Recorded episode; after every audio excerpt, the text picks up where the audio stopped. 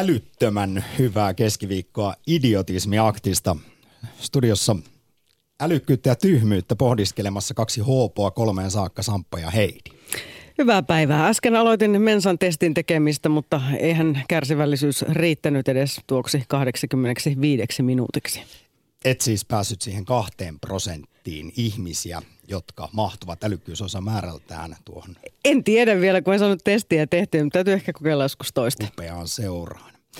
Tänään kysytään idioti- idiotismiaktissa, että miksi jengi tyhmenee niin Suomessa kuin muissakin länsimaissa?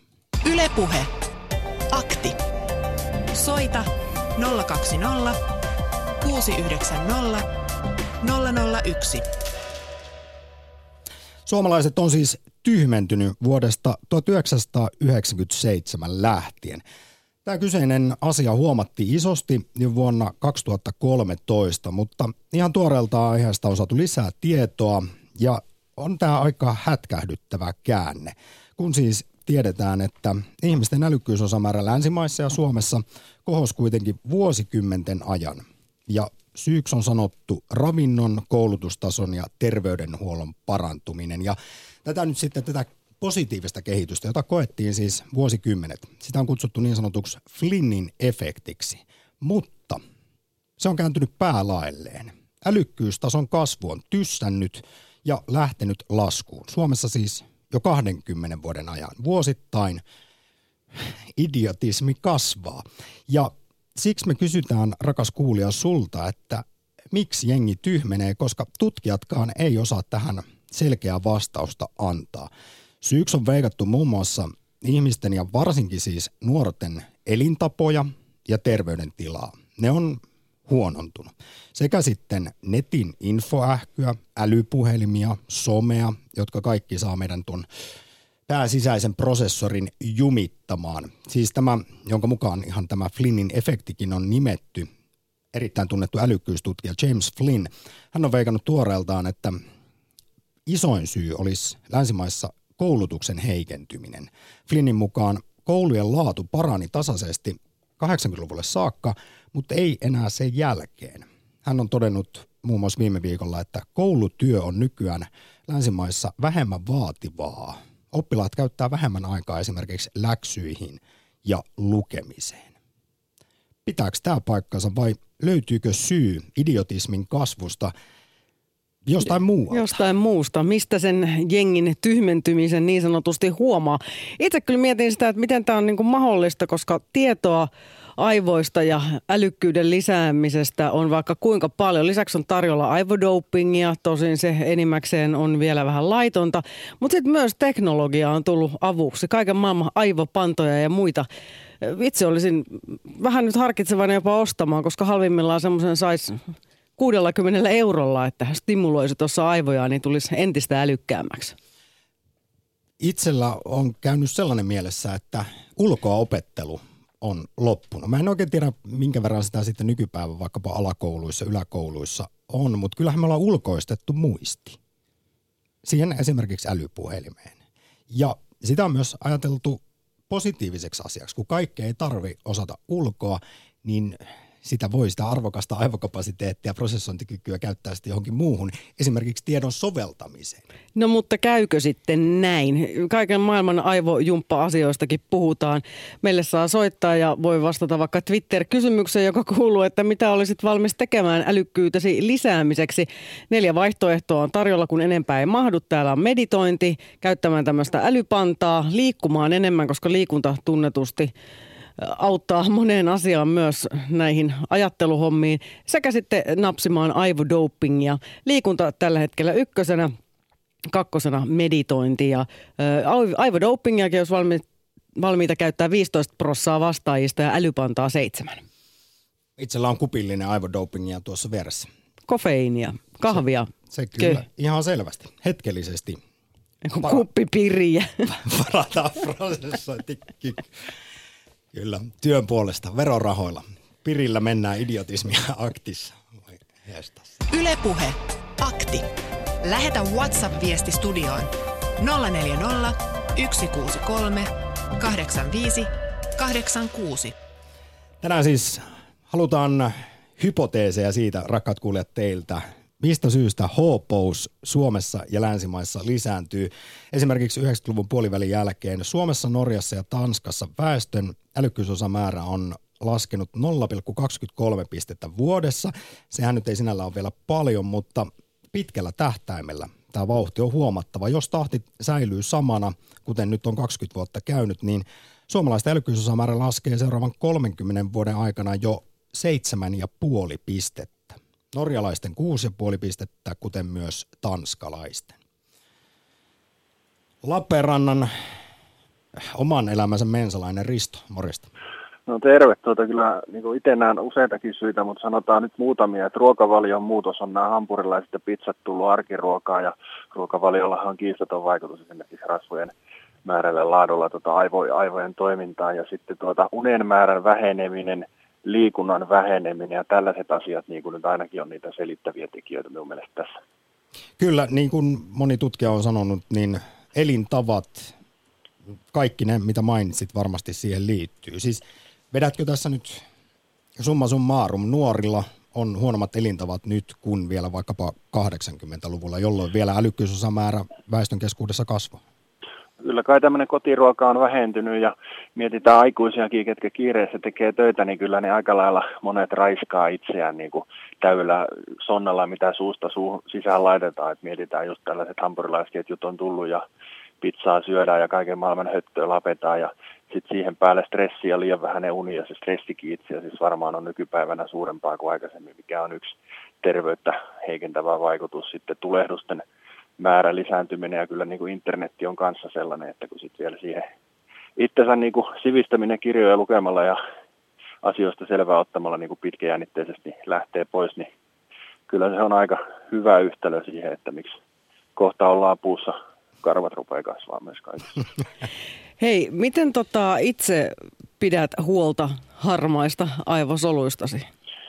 No, niin kuin, siinä on ehkä kaksi asiaa. ensimmäinen on tietysti se, että se mitä me tällä hetkellä ajatellaan tulevaisuudessa olevamme, niin todennäköisesti me tulevaisuudessa tullaan olemaan. Eli se, että mitä nyt niin kuin ajattelee itsestään, että mihin pyrkii itseänsä kehittämään. Että niin kuin, tuntuu, että ihmiskunnalla, ihmisillä aika harvalla on sellaista niin kuin itsensä kehittämissuunnitelmaa ja tulevaisuuden suunnitelmaa, miten pitää itsestä huolta ja näin poispäin. Ja sitten toinen on se, että niin kuin itse ajattelen, että keho on sellainen yksi kokonaisuus ja kun sen pitää fyysisesti hyvässä kunnossa, niin aivot ja muukin toimii sitä kautta aika hyvin. Risto, tässä oli monta hyvää pointtia. Nyt vielä ihan lyhyesti kysyn sulta kaksi kysymystä, joita esiin ei ole nostettu. Se siis tiedetään myös esimerkiksi liittyen älykkyyteen, että kaksi kolmekymppisenä ihmisen aivot on terävimmillään.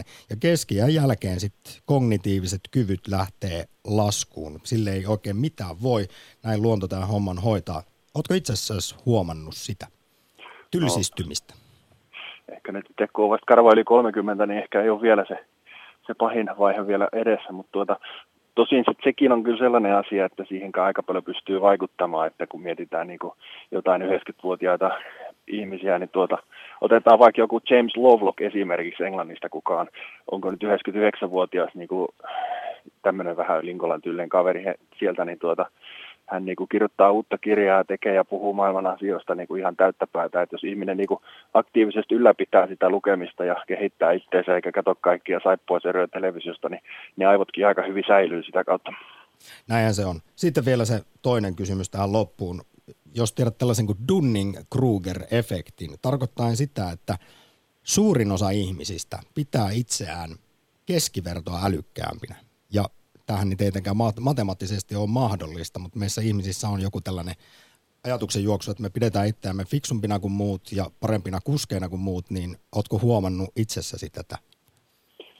No tietysti sitä nyt ehkä itse tiedostaa sen, että ei mistä asioista juuri mitään tiedä, niin sit sitä ei ole sellaista älykkyyden harhaa, mutta tietysti miten se nyt ottaa. Demokratiakin aika on olemassa siksi, että tyhmä vähemmistö saa alistettua viisaan vähemmistön tahtonsa ja että näitä on niin kuin monia keinoja, millä tätä niin kuin tyhmyyttä tuetaan tässä yhteiskunnassa. Hei, mutta sä sanoit tuossa aika semmoisen tärkeän lauseen, mikä on kuulemma yksi älykkään ihmisen merkki. Ymmärtää se, kuinka vähän asioista tietää. Toisaalta mitä tyhmempi, niin sitä enemmän luulee tietävänsä kaikesta kaiken.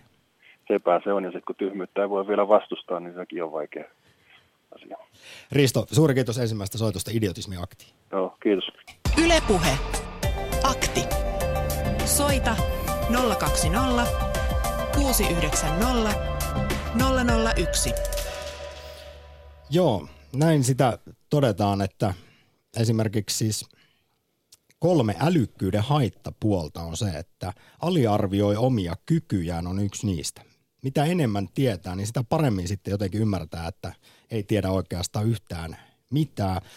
Toiset sitten näistä älykkyyden haittapuolista on, on tällaiset kohdat kuin, että huolestuu asioista muita enemmän, potee muun muassa eksistentiaalista tuskaa. On niin, se oli se raskasmielisyys, josta on joskus aikaisemmin puhunut näissä lähetyksissä. Kyllä. No siis en mä nyt tiedä, jos miettii, että mitä olisi sitten tyhmyydestä, jos siitä on jotain hyötyä, niin onko se se, että kun on semmoinen oikein semmoinen vähän semmoinen simppeli, matala-otsainen putkiaivo, niin siinä riittää se, että illalla tulee urkkaruutua ja jääkaapissa on makkaraa ja ei paljon kiinnosta, miten muilla menee. Mut Elämä on yksinkertaisempaa ehkä. Sitten kolmas kohta, mutta siis nämä on tieteen kuvalehdestä poimittu kesällä lehti listas älykkyyden haittapuolia, niin kolmas on sitten tämä, että oikein älykkäät ihmiset kuulemma häiriintyy herkästi melusta.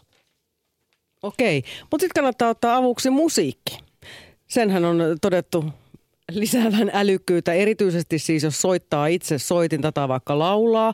Laulu ja tanssi unohtu tuosta ristollistasta, nehän on oikein semmoista aivo, aivomeininkiä ja siis kaikenlainen soittoharrastus, mutta pelkästään siis se, että kuuntelee musiikkia, niin sillä on ihan valtava hyvä vaikutus. Eikä tarvitse kuunnella sitä Mozartia.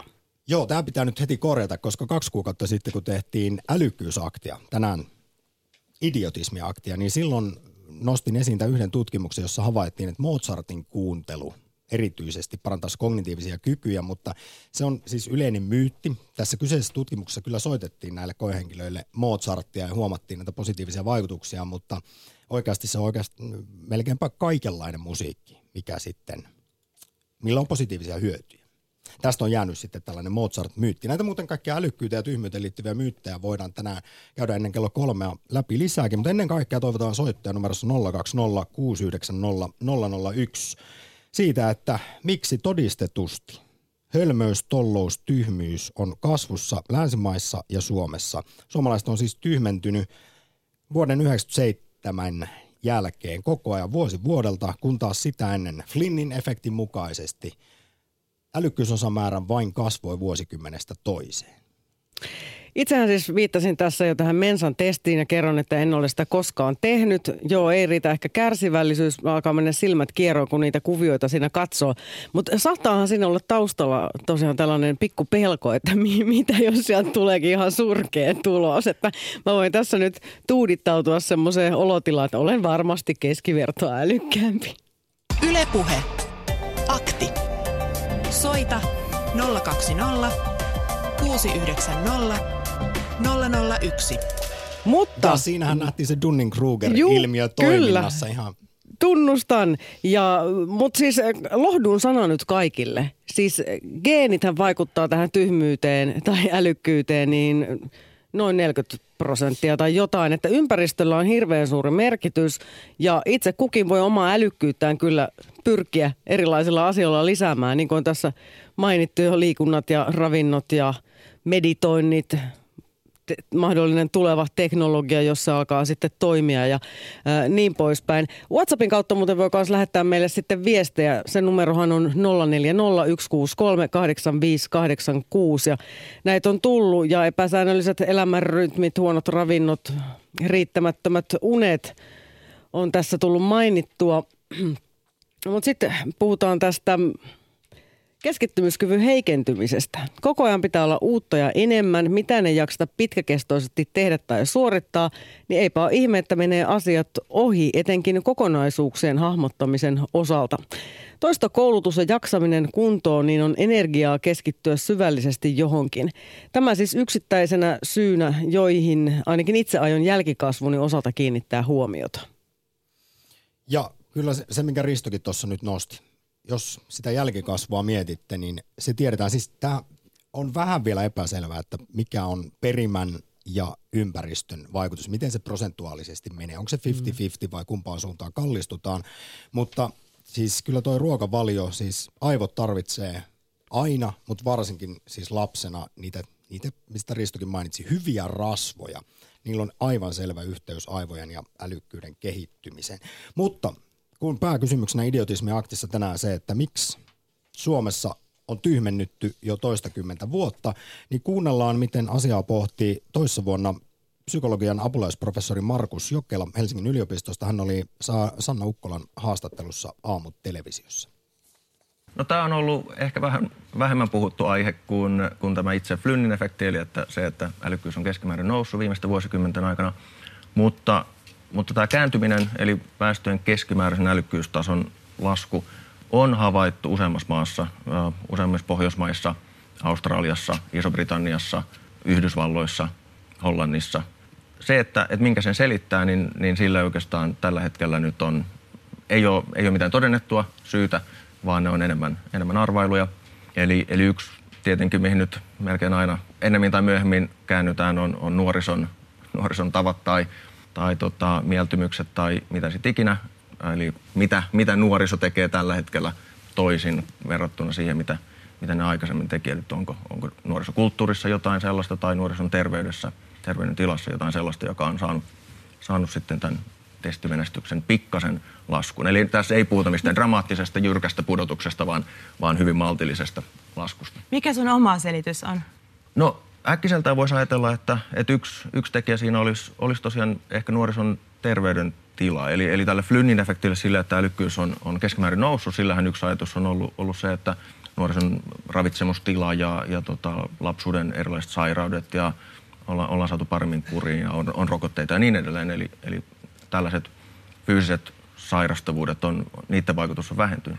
No nyt voidaan tietenkin katsoa viimeaikaista, jos mennään 30 vuotta taaksepäin, 30 vuoden ajalta, että mikä on nuorison terveydentilan kehityssuunta nyt, niin, niin sehän on, jos katsotaan erilaisia metabolisia riskitekijöitä ja, ja muita, niin, niin on, on mennyt heikompaan suuntaan. Eli ehkä tämä olisi täällä niin kuin hyvin läheisestä historiasta, jos katsotaan, tarkastellaan ihan näitä tämän hetken yhteiskunnallisten muutosten vaikutuksia. Entä sitten netti, sosiaalinen media, internet, kauhean hektistä informaatiotulvaa, miten se vaikuttaa ihmisen älykkyyteen? No, se on hyvä ja kiistelty kysymys, eli, eli siitä, siitä tota, ollaan, ollaan esitetty monenlaisia argumentteja puolesta ja vastaan. Eli yhtäältä voidaan ajatella, että, että tällainen niin kuin paljon sirpaleisempi informaatio ja sen, sen prosessointi ei välttämättä tukisi niin, niin ikään kuin – tehokasta tai vastaavaa kognitiivista kehitystä, niin kuin ehkä aikaisemmin, kun täytyy opetella asioita ulkoota ja, ja päntätä asioita vähän enemmän ja kuluttaa ikään kuin enemmän energiaa asioiden opiskeluun ja, ja muistamiseen. Toisaalta voidaan ajatella, että, että se, että informaatiota on, se on pirstaleista ja sitä on paljon, niin siinä täytyy ikään kuin vähän jumpata aivoja sen, sen suhteen, että sen kaiken saa, kaikki ne palaset saa koottua jollain tavalla yhteen. Näin kertoi siis psykologian apulaisprofessori Markus Jokela Helsingin yliopistosta. Ylepuhe Akti. Lähetä WhatsApp-viesti studioon 040 163 85 86. Siinä siis jo vuonna 2015 Markus Jokela pohdiskeli sitä, kun jo oli havaittu tämä 2013, että suomalaiset on tyhmentynyt vuodesta 1997 saakka vuosi vuodelta aina nyt on aivan tuoreeltaan saatu siis vielä lisää tarkempaa tutkimusta tästä kyseisestä ilmiöstä, joka koskettaa oikeastaan kaikkia länsimaita. Mutta Markus Jokelakin puhuu tuossa tästä pirstaleisesta somesta ja siis tämän uusimman tutkimuksen toinen tekijä Michael Shayer. Hänkin nostaa esiin siis nykylasten ja nuorten elintavat liittyen siis no someen, pelikonsoleihin, älypuhelimiin, jotka on kuulemma muuttanut siis tapaa, jolla lapset kommunikoi keskenään. Ja hän kertoo myös, että siis nykyiset matematiikka- ja tiedekokeet osoittaa monissa maissa, no varsinkin siis Briteistä nyt, jos nostetaan tämä esimerkki, niin vain 5 prosenttia 14-vuotiaista brittilapsista suoriutuu samoista tehtävistä, jotka vielä yli 20 vuotta sitten – joka neljäs samanikäinen selvitti. Siis tässä on tapahtunut hirvittävää laskua tällaisissa matemaattis-loogisissa päättelykyvyissä tehtävissä.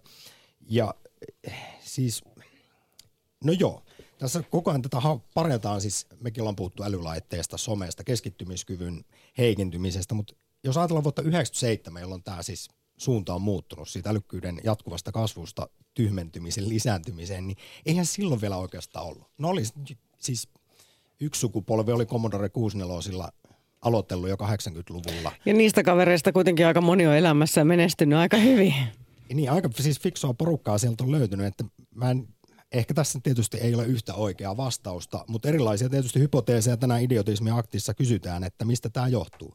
Onko se kaikki yhteen laskettuna, huonot elintavat ja sitten tämä hektinen nykymeno vai mistä tässä on kyse? No aivot kyllä kuormittuu, jos se hirveästi jakautuu se huomio. Täällä on ollut tämmöinen ehdotus, että viihteellinen elämäntapa. Nuoret katsoo vain ikäistensä tekemiä hupivideoita, eli siis näitä tubettajia. Tuttu juttu kyllä. Ja kysymys kuuluu, että milloin sitten opitaan oikeita asioita? Yle Puhe. Mut sun Heidi poika, hän nyt ei ole ihan niin kuin käsittääkseni täys semmoinen putkiaivo hoopo vaikka tubettaa.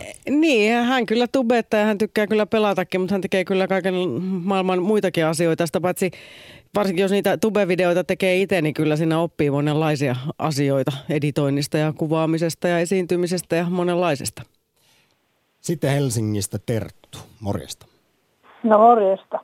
Mä räjäytän pankin nyt. Annahan mennä. Niitä rasvaprosentteja, niitä löytyy monesta paikkaa, mutta tota, mulla on itse henkilökohtainen kokemus siitä, millä lailla mun tyttären lasten isä se on mitä nykyaikaa täytyy sanoa tällä lailla, niin tuota, hän antoi kummallekin lapselle silloin ihan pienenä taaperona, kun ei vielä kuin konttas, niin mä muistan ihan ne tilanteet, kun nosti istumaan ruokapöydän laidalle ja antoi ruokalusikallisen voita. Jam, jam, jam, toinen veteli sen niin ja olisi lisääkin halunnut. Ja sitten kun mä oon vuosia myöhemmin sanonut, että kun on hyvin menestynyt koulussa ja kaikki, niin että tota, niin ihan kiva juttu se varmaan, kun mä olisin myöhemmin kuullut rasvaprosenteista, miten se vaikuttaa siis rasvat aivoihin.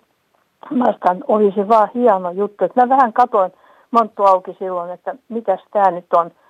Ai, onks mä tehnyt niin, sano kaveri. Että se ei itsekään niinku tiedostanut, mitä tekee. Mä sanoin, että kyllä se oli korkeimman ohjauksessa tuossa sillä kohtaa varmaan, kun lapset oli pieni, vaikka ne päättyviä ne jutut on voinut myöhemmin olla, mutta se oli tosi nappi juttu. Mutta Terttu, kun... Terttu, tässä vaiheessa siis on olemassa hyviä rasvoja ja huonoja Juh. rasvoja. Mä oon joskus puhunut radiossa aikaisemminkin tästä voin hyvyydestä ja ne loppu kaupasta sen jälkeen sillä viikolla. Koska mä aikoinaan putsasin tuota, niin jotakin pihkaa pois ensinnäkin jostain eh, tuommoisesta koululaukusta tai semmoisesta, kun kaikki muut aineet oli kokeiltu eikä lähtenyt ja pihkaa siitä sitten sattuisin sattumoisin hieroseen vielä sillä ja kokesin, jestas, tähän lähti kuin keihäs. Seuraavan kerran muun sattui niin, että koirat, koirien jalkoihin oli tullut tämmöistä tervaa tuolta, kun oli laitettu jalkakäytävä, joku paikkoja ja muuta semmoista. Ja mä tulin niiden kanssa rappuja ylös kolmanteen kerrokseen ja joka ikinen askel oli niin kuin, niin just oli käynyt siivooja. Niin mun ei ottanut muu kuin ottaa tämä konstina, menisi voin kanssa ja talouspaperille hiettää sieltä rapusta sen pois ja mä ajattelin sitten myöhemmin, että niin kyllä se varmaan tarvii olla kauhean hyvä ihmisten sisuksissakin, kun sitä joskus sentään saa, niin että ei karstaannut sielläkään, kun lähtee kerran rapustakin tuolla irti. Ja kyllä, kyllä sitä moni ihminen haluaa ruokaansa sen voin maun. Onhan ne pyrkinyt tekemään kaikenlaisia jäljitelmärasvoja sitten, missä Oho, olisi voi. Juuri meinasin kysyä, että oletko siis sitä mieltä, että kun suomalaiset on tyhmentynyt tutkimusten mukaan vuodesta 1997 lähtien, niin se johtuu siitä, että voin käyttöä on vähennetty ja margariinin käyttöä lisätty. Katos, kananmunatkin oli pannassa yhteen aikaan ja mä en pitänyt aina kiinni siitä, että mä menen munalla töihin, vaikka onkin nainen. Kaksi munaa päivässä ja nyt se tänä päivänä, mä olen sitä hokenut niin paljon, nuorillekin sanon, että kun jaksaa koulupäiväkin, kun vetäisi ne kaksi munaa aamulle ne lähtöä, ja mä oon keksinyt kaiken näköisiä konsteja, millä sitä munaa voi syödä. Et mun äiti aikoinaan mannavelliin se rikotun vatkatun kananmunan sinne joukkoon. Me muksut mitään tiedetty. Mä sanoin, että mun aivot on varmaan kondiksessa vielä. Mä sanoin, että mulla on, mä oon kaksi seiska, nyt viides päivä. Eli en ole 27-vuotias, vaan kaksi seiskaa. Niin. niin kyllä se on niin kananmunat ja voi, sanokoon nyt sitten Savo, niin kuin mitä Pohjois-Karjala projektit, mitä, mitä vaan. vaan. Just, no tästä lähti Puskalle terveistä. Kiitos oikein paljon osallistumisesta keskusteluun Terttu ja mielenkiintoista hypoteesista, miksi okay. suomalaiset on tyhmenty. Ylepuhe. Akti. Soita 020 690 001. Kyllä oli, oli en, ei ollut tällainen hypoteesi itsellä käynyt mielessä, ja kun siis hyvistä rasvoista puhuttiin ja tietysti yleensä näistä kalanmaksaöljyistä ja omega-kolmosista, niin ihan vaikka voi nappia. Ja tietysti munalla aamu käyntiin, kuten Terttu sanoi. Kiitos oikein paljon osallistumisesta Idiotismi Aktiin keskiviikkoiseen sellaiseen. Joo, ja muistakaa syödä myös vihanneksia ja hedelmiä, varsinkin semmoisia vihreitä vihanneksia. Niillä on kai tiettävästi myös aika paljon hyviä vaikutuksia suomalaisilla marjoilla. No mutta Voisiko yksi syy tyhmyyden nousuun olla vieraantuminen luonnosta ja kaupungistuminen? Tulee siis kaiken näköistä tätä juurettomuutta ja muuta, mutta mä itse asiassa ennen tämän WhatsApp-viestin tuloa olin myös miettinyt vähän sitä, että vietetäänkö me tarpeeksi aikaa nykyään luonnossa, koska myös luonnolla tiedetään olevan... Positiivisia terveysvaikutuksia. Niin, mutta kyllähän siis jos stressi alenee luonnossa liikkuessa jo välittömästi, niin kyllähän silloin sillä on myös positiivinen vaikutus aivoihin. Ja, mutta onko tässä sitten tapahtunut kuitenkaan niin suurta murrosta, vaikkapa sieltä jostain sun nuoruudesta ja 70-80-luvusta, jos kuitenkin silloin vielä älykkyys on kasvanut Suomessa vuosi vuodelta, kun sitten taas vuodesta 1997 asti on koko ajan pudotusta tullut? Mene ja tiedä. Hypoteesi tämäkin tässä nyt tämän voi-hypoteesin rinnalle. Joo, ja siis tällaisia ihan kaikki, kaikki mielipiteet tervetulleita numerossa 020690001, kun mietitään, että minkä takia länsimaissa hoopous ja hölmöys lisääntyy.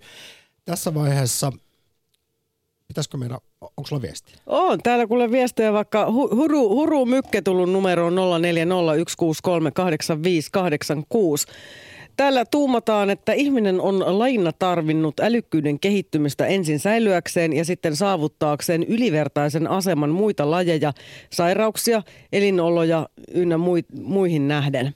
Nyt etenkin länsimaissa on päästy jo siihen pisteeseen, että ihminen enää tarvitse älykkyyttä pärjätäkseen.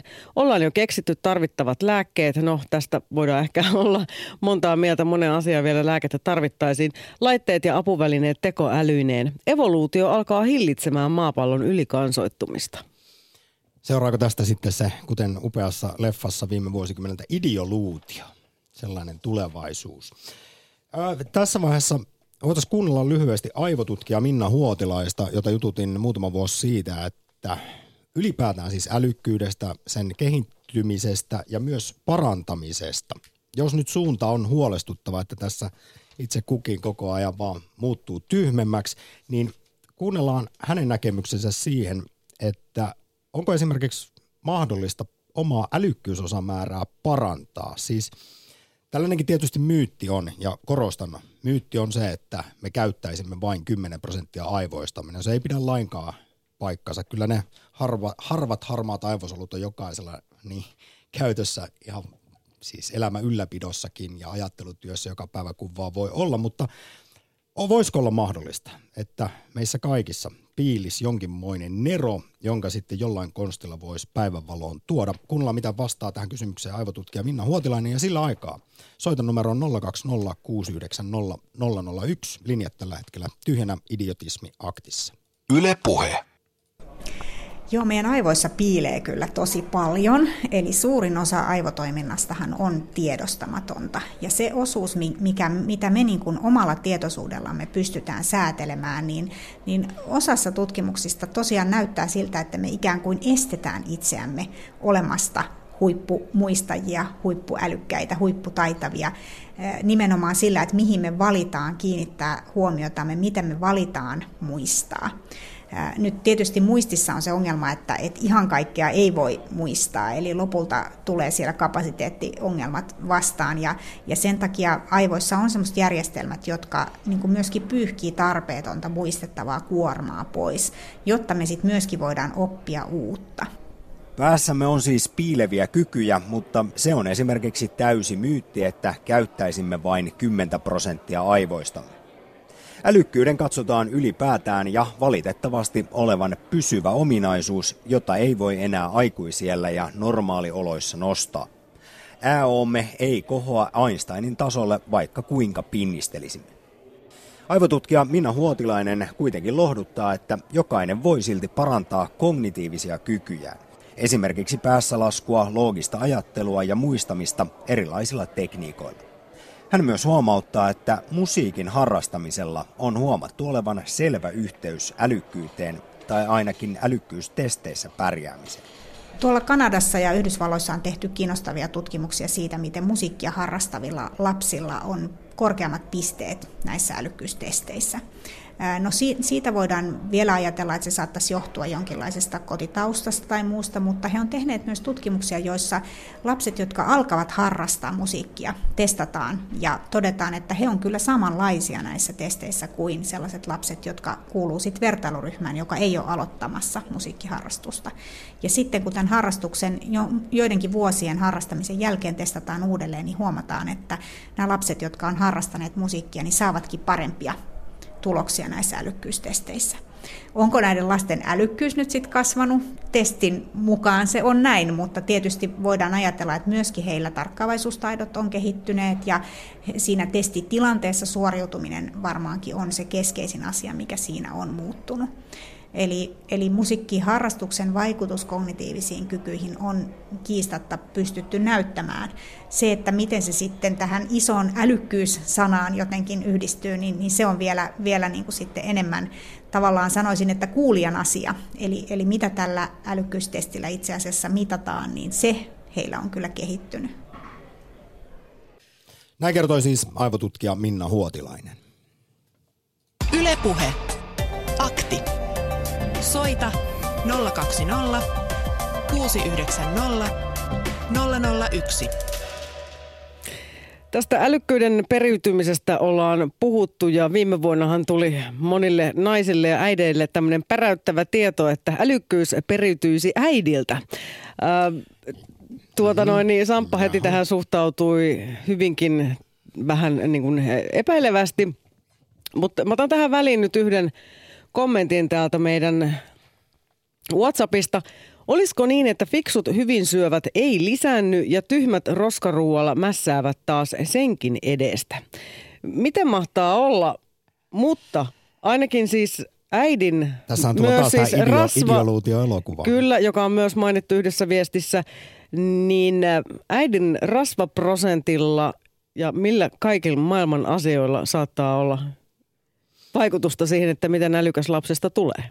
Niin siis, jos nyt mainitsit tuossa siitä tutkimuksesta, jonka mukaan älykkyys periytyy enemmän äidiltä kuin isältä lapseen, niin voihan se ajatella, että toimii myös toisinpäin. Siis tästä on saatu näyttöä, että ö, joo, siis äidin älykkyysosamäärä vaikuttaa lapsen älykkyysosamäärään, mutta myös sitten taas negatiivisesti äidin aiempien raskauksien määrä ja painoindeksi vaikuttaa jonkin verran lapsen älykkyyteen. Ja siis siinä mielessä, että mitä enemmän raskauksia takana ja mitä korkeampi painoindeksi, niin ne heikentää jonkin verran sitten tämän lapsen älykkyystestituloksia.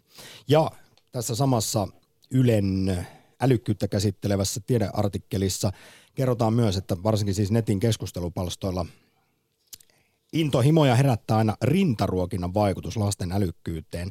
No tästä todetaan, että niitä tuloksia on puolesta ja vastaan, mutta merkittävä tekijä se, että onko sitten lapsi saanut rintaruokintaa vai tuttipulloa, niin sillä ei ole tämmöistä merkittävää vaikutusta lapsen älykkyyteen. Mutta siitä tiedetään ihan selvä, selvästi, että jos äiti polttaa, tupakoi raskauden aikana, niin se alentaa lapsen älykkyyttä, kuten myös rankka alkoholin käyttö raskaana. Siinä tietysti nyt on molemmissa no, näissä asioissa. kehitysvamma riski nousee aika paljon, mutta se on siis kyllä ihan tiedossa, että jos on vahva tunneside vanhempaan ja erityisesti jos on vahva kiintymyssuhde äitiin, niin nämä pärjää sitten pikkulasten älykkyyttä testaavissa kokeissa paremmin. Eli oli se ruokintatapa mikä tahansa, mutta että jos siinä on se hyvä varhainen kiintymyssuhde, niin silloin sitten sillä on myös tämmöistä älyä lisäävää vaikutusta. Ja saako lapsi älyllistä kehitystä tukevia virikkeitä silloin, pystyykö ottamaan irti kaiken siitä omasta potentiaalistaan. Kyllähän nämä kaikki totta kai,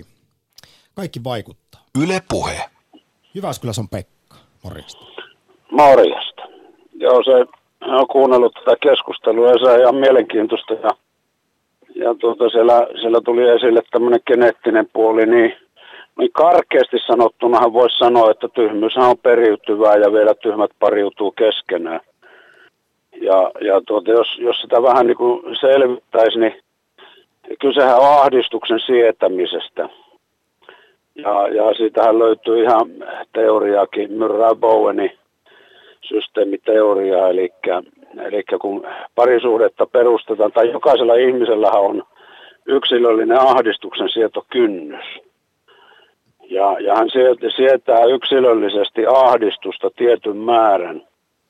Ja jos se ahdistuksen sietokynnys ylittyy, niin tunne kaappaa ajatteluprosessin mennessä ja tunne ohjaa käyttäytymistä. Ja silloinhan ei voida puhua enää älyllisestä toiminnasta.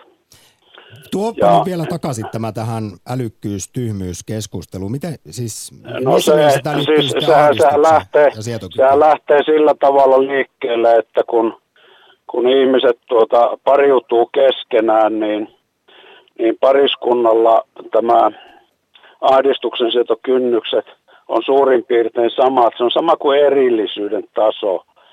Ja, ja tuota, ahdistuksen sietokynnysten pitää olla suurin piirtein samat, muuten se suhde ei edes ala.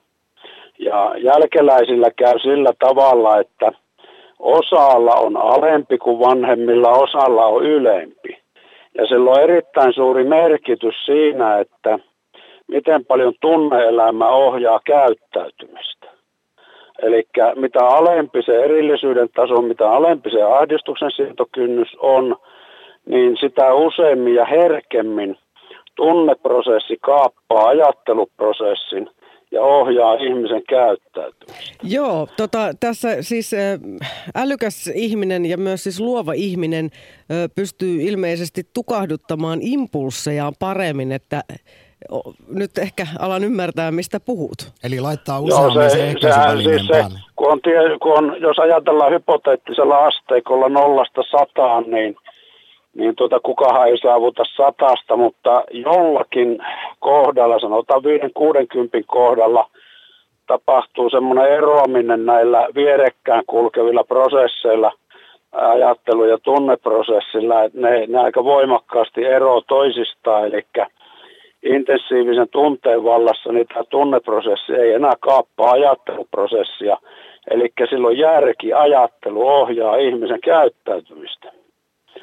Ja, ja tuota, voitaisiin lähteä semmoisesta ajattelusta, että jos, jos ihmisellä on ajatteluprosessi, eli järki hallinnassa, niin, niin silloin hänen elämänsä ohjaa ajattelu. Järkihän pystyy tekemään viisaita, fiksuja päätöksiä myös opiskeluajatellen.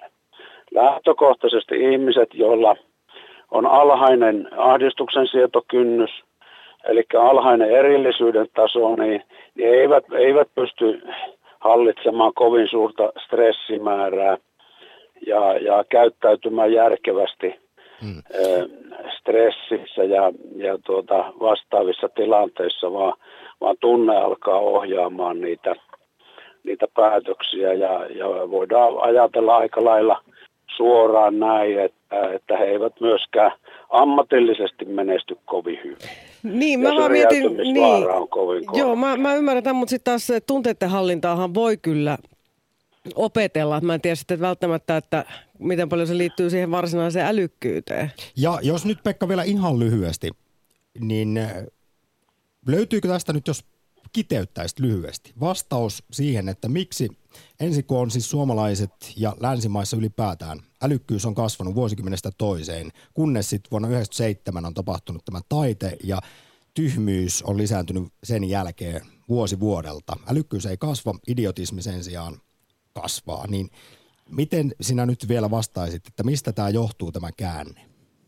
No mä, mä luulisin näin, että, että se osaksi johtuu, saattaisi johtua myöskin ympäristötekijöistä – kasvatuksellisista tekijöistä ja, ja nykyaika sallii, sallii enempi, sanotaan tuommoista lainausmerkeistä, impulsiivista toimintaa lasten kasvatuksen osalta, ei vaadita niin paljon ahdistuksen sietämistä.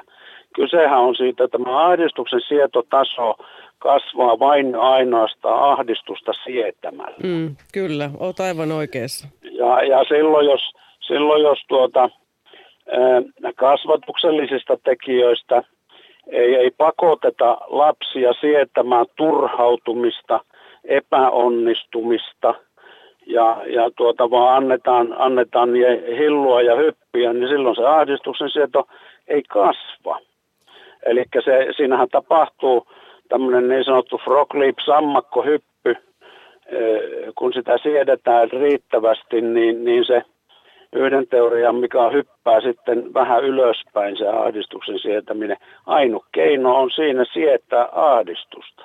Ylepuhe Akti. Lähetä WhatsApp-viesti studioon 040 163 85 86.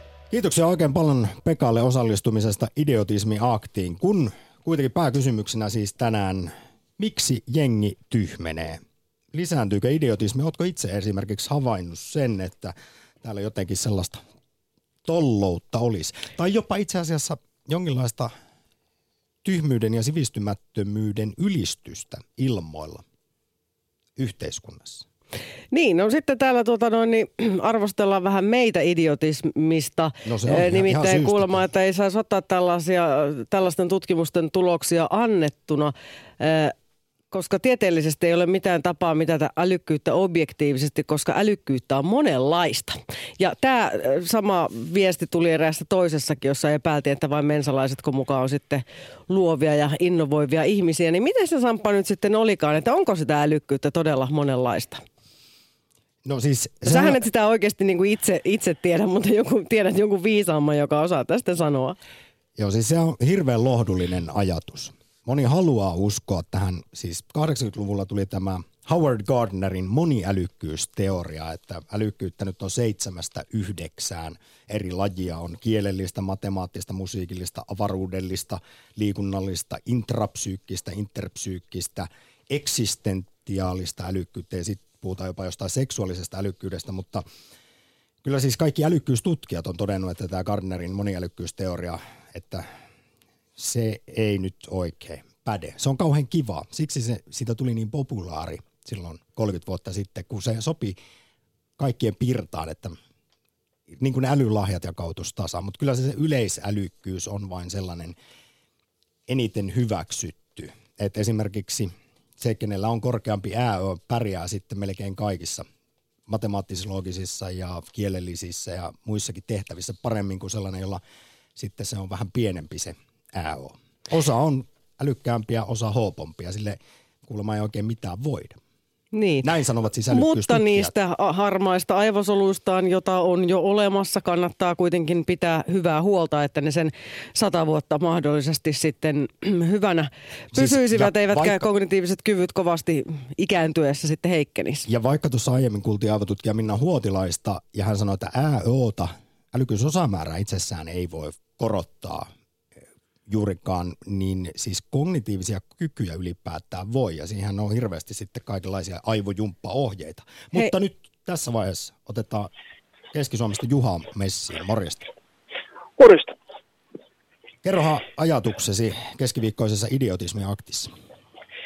No kiitos ensin oikein hyvä, hyvästä aiheesta ja tässä on monta aihetta, monta niin kuin tullut näitä teemoja, mistä se voi johtua monta syytä, maasta syytä, ja, mutta yksi mikä on tainnut jäädä sanomatta, niin on, on myös tämä maahanmuutto.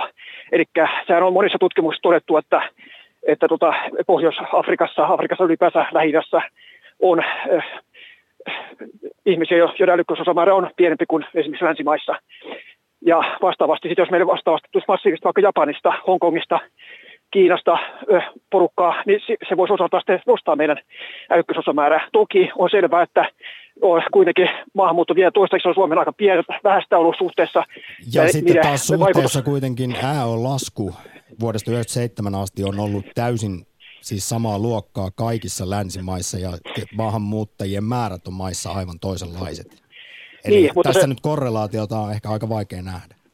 No, mutta se on kuitenkin tutkimuksessa todettu tämä, että siellä on tyhmempää porukkaa, etenkin Afrikassa lähi ja näin päin pois. Ja, ja sitten toisaalta vuosikymmeniä on tullut länsimaihin, voi suorastaan puhua väestön siirrosta, mitä tässä harrastetaan ja kannustetaan jopa tähän, että, että valkoiset pariutuisi sitten Mutta mut Juha, Juha, edelleen mä puhun tässä, siis ymmärsitkö mitä sanoin tästä, että tässä on vaikea nähdä sitä korrelaatiota. Jos niin, no, mietitään, no, että no siihen oikeastaan olin sanomassakin, että olin tulossa just siihen, että ja itsekin sanoin aikaisemmin, että toistaiseksi Suomessakin tämä maahanmuutto toki on ollut vähäistä, mutta hyvin todennäköisesti käy niin, että sitten jatkossa nähdään näistä näissä tota, tutkimuksissa, PISA-tutkimuksissa sun muissa älykkösosamäärä tutkimuksissa sitten tämä maahanmuuttajien osuus, varsinkin kun meidän enimmäkseen tämä maahanmuutto tulee just näistä maista, jotka, jos, jossa tosiaan jotka eivät, eivät niin kuin jättiläisenä otota Mut kuuluisia. Sä nostat tämän nyt suuremmaksi syyksi Maa, tyhmyyden li- lisääntymisen siis, kuin esimerkiksi Nyt, nyt toimittaja vääristelee, toimittaja vääristelee nyt aika rankasti. Mä, mä juuri sanoin aikaisemmin, että siellä on niin monta muuta syytä. Tämä on nyt potentiaalinen syy. Aivan. Ja tätä olisikin hyvä tutkia, mutta tota, tietenkin tämä nykymaailma, jos katsotaan punaviher viher, äh, lasien läpi, niin tota, ei haluta myöntää tosiasioita. Ja tämäkin tuntuu olevan tapu, niin kuin tämä eri äh, rotuja, toki se on vanha sana, mutta joka tapauksessa äh, näiden erot. Mutta tietysti yksi toinen asia, missä on, eikä sano missä nimessä on suurin, ei, ja kuten itsekin sanoin äsken aikaisemmin, että tämä on niin varsinkin tulevaisuudessa ehkä se yksi potentiaalinen syy. Sitten toki on tämä kulttuuri myös, että kulttuuri ylipäänsä on muuttunut sillä tavalla, että älykkyyttä, älykköyttä ei tunnuta niinkään enää arvostettavan. Ja mediassakin se näkyy, että jatkuvasti tulee tämmöisiä niin sanottuja tyhmiä aiheita tai uuha-aiheita, höpö-höpö-aiheita, että pääsee ihan Ylellekin. Ja, ja esimerkiksi Ylen uutisissa on nähnyt tämän tason laskun tässä 10 parikymmentä vuoden aikana, ja Yleltäkin monia ohjelmia lakkautettu, joissa on tätä kriittistä journalismia ja sun muuta. Että on tämmöistä höttöjournalismia, ja siis yksi tekijä on tämä laiskuus nykyään, mikä tulikin aikaisemmin siinä, että ei ehkä arvosteta enää sitä semmoista syvällistä perehtyneisyyttä ja näin päin pois. Älyä ja sivistystä. Nyt Juha, mä kiitän tässä vaiheessa sua painavasta puheenvuorosta. Aika kulkee, lähdetään eteenpäin. Ylepuhe. Akti. Lähetä WhatsApp-viesti studioon 040 163 85 86. Ja muistutan siis tässä vaiheessa sen, että se tästä älykkyydestä tiedetään, että geeniperimän osuus on siis noin 40 prosenttia. Ympäristöllä, ulkoisilla tekijöillä on erittäin suuri vaikutus väestön keskimääräiseen älykkyyteen kehitysmaissa.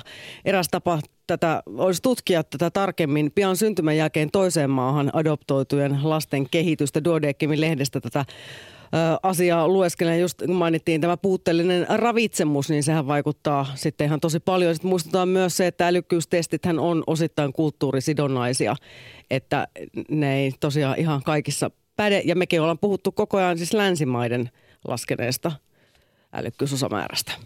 Yle Puhe. Helsingissä Harri, morjesta. No hei, täällä yksi suhna turkulainen, eli Harri Helsingistä. No niin, Hei, nopeasti nostan esiin, kun tämä on mun Joo. mielestä mielenkiintoinen juttu, minkä mainitsin tuossa jo puolisen tuntia sitten, että ihmisen aivot ja älykkyys on parhaimmillaan, kirkkaimmillaan ja terävimmillään kahdesta kolmeen kymppisenä. Okay. Ja sen jälkeen, keskiään jälkeen, sitten kognitiiviset kyvyt lähtee laskuun. Ootko huomannut? Asia selvä, mutta tällainen vanhempi perun, nimittäin suoraan sanottuna, että te olette Yleisradion yleisneroja kerta kaikkiaan, niin silkasta kateudesta – nyt tulee sarkasmia, Harri. Ei, ei, ei, ei ihan tosi. Nyt lyhyesti kaksi kysymystä älyn liittyen. Tiedättekö, mikä on maailman suurin teatteri? No kerro Harri meille se. Se on Arkadian mäki. Ohjaaja istuu Mäntyniemessä ja kuiskaaja löytyy Kremlistä. Jaha, onko käsikirjoittajia ollenkaan? Ei, lyhyesti, en vie paljon aikaa. Toinen kysymys. Tämä tulee Mensan huipputesteistä. Kysymys kuuluu. Kertokaa, että ennen Mount Everestin löytymistä, mikä oli maailman korkein vuori? Nyt tämä tuntuu jo sellaista tiiliä taalia tallalalta. Me on varauduttu tämmöiseen tietokilpailuun. No siellä on turkulaisia ja jyväskyläläisiä, niin siellä on huipputieto. Kertokaa nyt tämä huippuvastaus. No en, en minä tiedä, sehän riippuu kenestä, ketä sä tarkoitat, kuka no. löysi, että puhutaanko me nyt... No ei, ei sillä merkitystä. Kysymys, vaan toistan kysymyksen.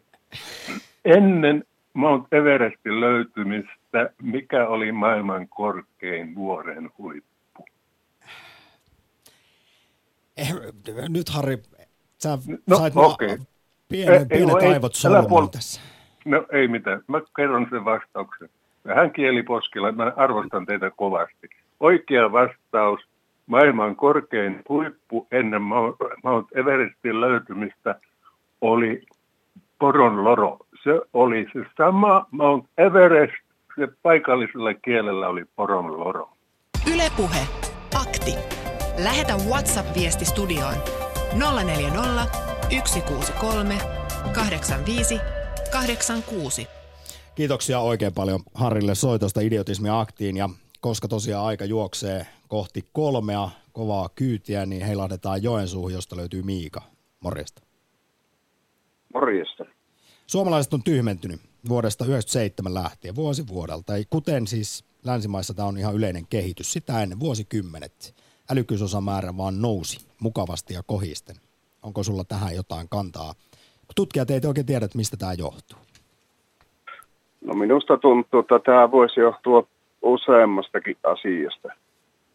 Eli jos ajattelee 90-luvun loppuun, niin silloinhan rupesi nämä tietokoneet yleistymään joka kodissa. Tosin joissa jo aikaisemmin tietenkin, mutta lähinnä tämä netin käyttö varmaan on lisääntynyt aika rajusti siinä vaiheessa ja ehkä tämmöinen perinteinen, perinteiset taideaineet, niin kuin kirjallisuus ja musiikki ja muut on siitä vähän kärsinyt sitten. Että Kyllä nykyään lue, olla- luetaan varsinkin nuorten keskuudessa vähemmän kuin ennen. Joo, sen on huomannut kyllä itsekin, että omille lapsille on kyllä vaihdettu aina lukea paljon jo pienestä pitää. Hmm. Oppi siihen. Ja sitten toinen asia voi tietysti olla kanssa se ravitsemus, että onko siinä tapahtunut siihen aikaan joku isompi muutos. On, oliko se nyt niitä aikoja vai aikaisemmin, kun ruvettiin yhä enemmän näitä valmisruokia käyttämään kodeissa ja sitten tämmöinen monipuolisempi, terveellisempi, perinteinen kotiruoka jäi vähemmälle. Voisiko siinäkin olla yksi seikka?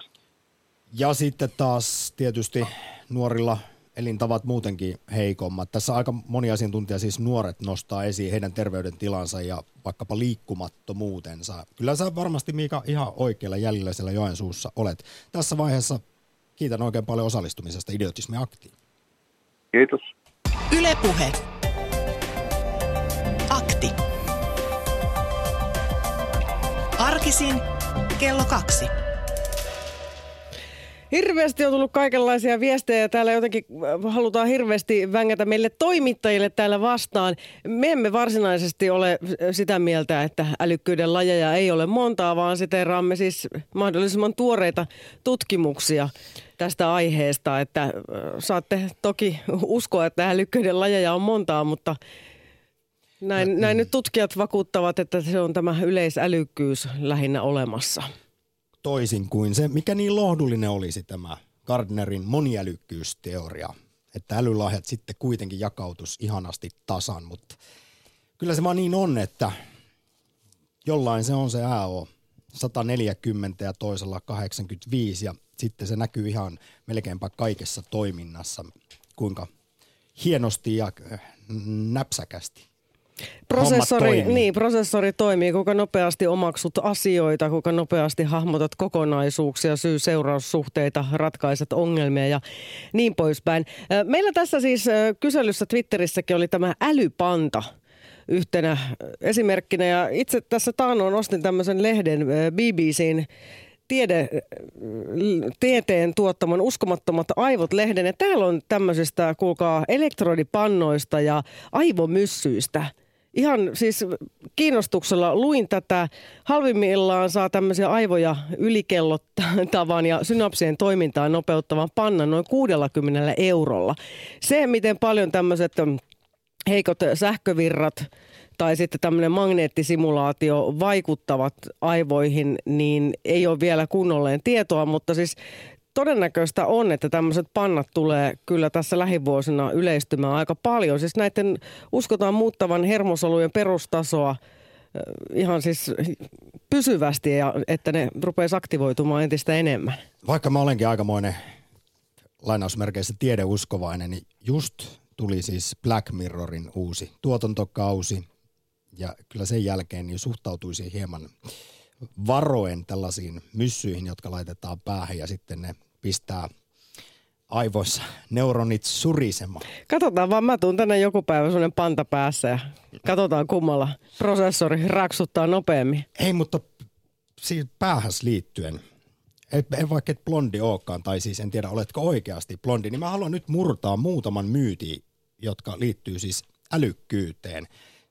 Tämä ihan oikeasti tutkittiin pari vuotta sitten, että onko blondit muita tyhmempiä. No ei todellakaan ole. Itse asiassa kävi, kävi niin, että älykkäimpien naisten joukossa oli enemmän vaaleahiuksisia kuin tummahiuksisia. Tämä ero kuitenkaan ei ollut merkittävä. Sen perusteella siis ei voida sanoa, että blondit olisi muita fiksumpia, mutta tämän Ohion yliopiston tutkimuksen mukaan voidaan sanoa aivan varmasti, että vaaleatukkaiset tyhmempiä ei kuitenkaan ole. Ja siis, Puhuttiinko siellä mitään punatukkaisista? Joo, siis tässä nyt kaikki ja menee aika hyvin samalle käyrälle. Eli hiusten värillä ei ole merkitystä. Ja siis tämäkin tutkimus tehtiin ihan tosissaan siksi, että stereotypioilla on vaikutusta ihmisten käyttäytymiseen. Miten vaikkapa siis blondeja palkataan tai ylennetään, niin tällä haluttiin sitten murtaa tämä myytti, etteivät vaaleahiuksiset joutuisi kärsimään niin paljon sitä blondin leimasta ja vaikkapa niistä typeristä blondivitseistä. Sitten vielä haluan nostaa esiin tämän miehenä.